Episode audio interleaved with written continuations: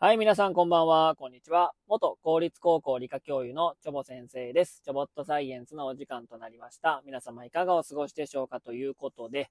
今日もですね、相変わらず日中は暑かったですね。もう残暑通り越してもまだ夏やんみたいなね、まあ感じかと思うんですけども、まあ気づいたらね、もう急にね、もう寒くなるんじゃないかなっていう感じはしますね。なんか秋を通り越してすぐね、えー、まあなんかいきなり冬になるみたいな感じのね、年なんでしょうかね。ということでね、えー、まあ世間ではですね、インフルエンザが流行っておりますし、まあコロナワクチンですか？えー、第7回目も始まりましてですね、また感染症に向けて、この冬ね、まあ、まあ、感染症どうのこうのっていうね、まあ、報道が増えるのかなといったところですかね、ということで、えー、今日のお話はですね、皆さんこういうことは聞いたことありますかね？しゃっくりが止まらないと死ぬみたいなね。まあそういった、まあ、半ば都市伝説的なね、えー、事柄があるんですけども、まあ今日はそのね、しゃっくりについてですね、えー、詳しくね、お話したいなと思うんですけども、えー、まあしゃっくりですね。まああの、人にね、うん、酔っ払いのモノマネしてって言った時にね、必ずね、一定ほどやるのがですね、えっってね、うん、姉ちゃん、ちょっと、なんだら、ってみたいなね、まあそういったモノマネをね、えー、すると思うんですけども、必ずね、酔っ払いのモノマネしてって言ったらね、うん。で、このね、まあお酒がね、飲める方はね、わかると思うんですけども、お酔うとですね、しゃっくりね、まあ出やすくなりますよね。で、このしゃっくり何なのかっていうとですね、えー、何らかの理由で刺激された横隔膜が痙攣することによって起こるんですね。で、この独特のね、えっていうのはですね、えー、急激に息が吸い込まれて、同時に正門が閉じられるために、呼気、まあ、この呼吸ですね、呼気が妨げられて起こるというのがですね、まあ、しゃっくりのですね、まあ、原理というかですね、このヒックっていうのはね、そういうところがあるんですね。で、横隔膜はですね、胸腔と腹腔を隔てている膜なんですね。まあ、簡単に言うとですね、えー、胸と腹と分けている膜なんですね。で、このね、横隔膜っていうのは何なのかというとですね、まあ、ただのこのペラペラの膜ではなくてですね、えー、意外にもこれね、筋肉なんですね。えー、まあ、焼肉ではですね、ハラミとか下がりというふうに呼ばれるのが、まあ、横隔膜で、割ともう脂肪分が少ないので、まあ、人気がある部位なんですね。で詳しく言うとですね、ハラミはですね、横隔膜の背中側の部分で、まあ、下がりは肋骨側のまあ部分なんですね。で、横隔膜がこの呼吸にね、関係しておってですね、横隔膜が上がると、肺の中の空気が押し出され、下がるとですね、空気が吸い込まれるんですね。こう息を、ってこう吸い込むときにですね、えー、横隔膜が下がるみたいなイメージですかね。この弛緩して、よりこう肺にたくさん空気を入れれるようにするんですね。で、こう、息をふーって吐き込むとですね、横隔膜が収縮して、肺をこうギュッと押し上げて、空気をこう出すと、まあ、いったところなんですね。まあ、この横隔膜ですけども、まあ、これですね、まあ、哺乳類特有のっていうかですね、あの特徴になっておりましてですね、恐竜全盛時代ね、えー、ま、白亜紀とかジュラ紀ですけども、まあ、その時のは恐竜大全盛期で、まあ、二酸化の二酸化炭素濃度も今よりもかなり5、6倍高くて、酸素濃度が薄かったんですよ。なので、えー、もう呼吸がね、しづらい。で、恐竜ってね、機能システムっていう、まあ、鳥と同じようなね、システムを持っているので、低酸素でも非常に適用できたんだけど、まあ、我々は結構きつかったんですよね。まあ、哺乳類の祖先がまあ大体それぐらいに誕生したんですけども、恐竜と同時期に、えー、誕生してるんですけども、この低酸素時代を乗り切るために横隔膜を進化したって言われてる、言われてるんですよ。まあ、横隔膜をこう収縮させたり、弛緩させたりすることによって、肺の最大容量を増やしてですね、まあ、少ないながらの低酸素でも、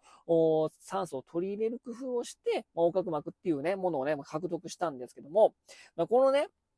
えー、まあ、横隔膜、まあ別にそういったね、低酸素時代でも生き残るために哺乳類が獲得した進化なんだけども、まあ普段ね、そんな意識することないじゃないですか。でもしゃっくりの時だけに、えー、この横隔膜っていうのがまあクローズアップされるわけなんだけども、このじゃあこのしゃっくりってね、まあ、満腹になった時とかですね、酔った時とか、まあ、あるいはこの咳した時とか、くしゃみした時とかな、もう偶発的に、えー、起こることが結構あると思うんですけども、このね、しゃっくりが何のために起こっているかっていうのはですね、まだ詳しく科学的にね、分かってないんですよ。うん。えー、まあ、咳とかね、くしゃみとかだったらですね、気管や鼻の中に異物が入ってきました。で、それを排出するための役割はあるんですけども、しゃっくりはほんまに何のための役割してんのか、まあ、さっぱり分かってないんですね、実はですね。で、このね、しゃっくりなんでふ、こんな風に起こんのっていうことなんですけども、まあ、いろんな説がありまして、まあ、一つの説はですね、胎児の時に、まあ、このね、あの、お母さんのね、お腹の中にいるときに、もう肺に羊水が入るのを防ぐためにしゃっくりをしてですね、その名残なんじゃないかっていうふうに言われてるんですね。まあ実際にですね、人の胎児は2ヶ月目でもしゃっくりをするということなんですね。でさらにね、まあ面白い説もあるんですけども、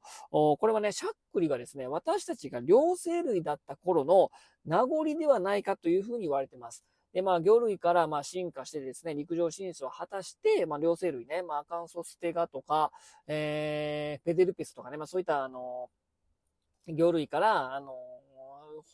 両生類爬虫類になりかけた陸上進出を果たした頃の名残なんじゃないかっていうふうにまあ言われてるわけなんですね。うん。で、これはですね、フランスの、えー、医学者、クリスチャン・ストラウス博士の説で、えー、カエルではですね、えー、オタマジャクシの頃はエラ呼吸をしてますよね。で、両生類のエラ呼吸で特徴的なのは、肺に水が入るのを防ぐために正門を閉じ、口腔を絞って水を押し出すっていうことをして、もう肺に水を入らないようにしてるんだけども、これがですね、しゃっくりと同じ、まあ、動きなんですね。なので、このしゃっくりというものはですね、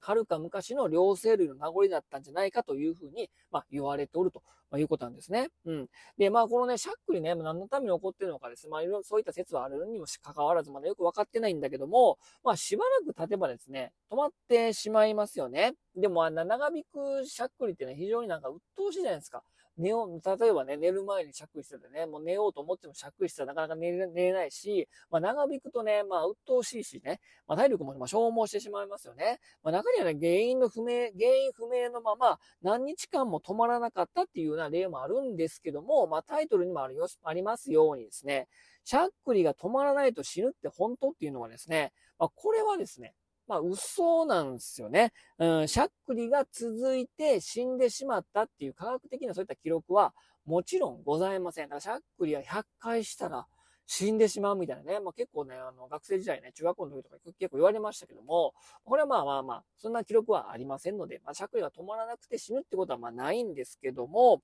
えー、周りにですね、病気が原因になっている場合もあるので、何日間も続くっていうことは、まあ、体の異常ですから、まあ、それはですね、まあ、専門のお医者さんに、見てもらうのが、えー、いいと思うんですけども、おこんなね、しゃっくりがね、止まらなくなって死ぬっていうのはまあことはありませんので。で、皆さんね、しゃっくり出てしまったら、で、どういう風にしてね、止めますか？で、これね、しっかりとした止め方みたいな科学的なものも、まあ別に特にないんですけども、まあ水を一気飲みするとかね、えー、あとは、あの、息止めるとかですね、まあ、あとはですね、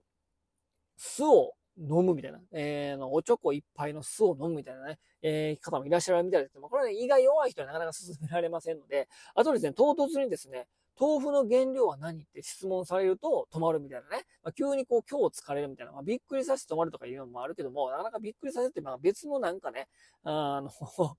びっくりしすぎて、別のなんかこう、友達関係ギクシャクしてしまいますから、あまりね、いきなり脅かすのも良くないかなと思うんですよ。まあ、これとこれと言ってね、まあ、止める方法っていうのはないんですけども、まあ、数日経てば、数日経てば、数時間経てばですね、まあ、数分の方もいらっしゃいますけど、まあ、しばらくしたら止まりますのでね、えー、それ止まらなかったら死ぬってことはありませんからですね、まあそれは自然の原理に任せてですね、体内の、まあ、痙攣が止まれば止まりますのでね、横隔膜の痙攣が止まれば、えー、しゃっくりも止まりますからね、ということでですね、まあ今日はですね、まあ横隔膜、しゃっくりのことについてお話ししましたということでね、えー、あまり食べ過ぎとかね、飲み過ぎもあんまりよくありませんからね、体に良くないし、しゃっくりもね、まあ出てしまいますのでね、まあほどほどにしていただいて、まあこれからね、忘年会のシーズン、鍋シーズンだと思いますけども、まあ自分の体調とよくね、相談しながら、その辺はね、しっかりしていただければと思います。ということで、今日はこの辺にしたいと思います。それでは皆様さようなら。バイバイ。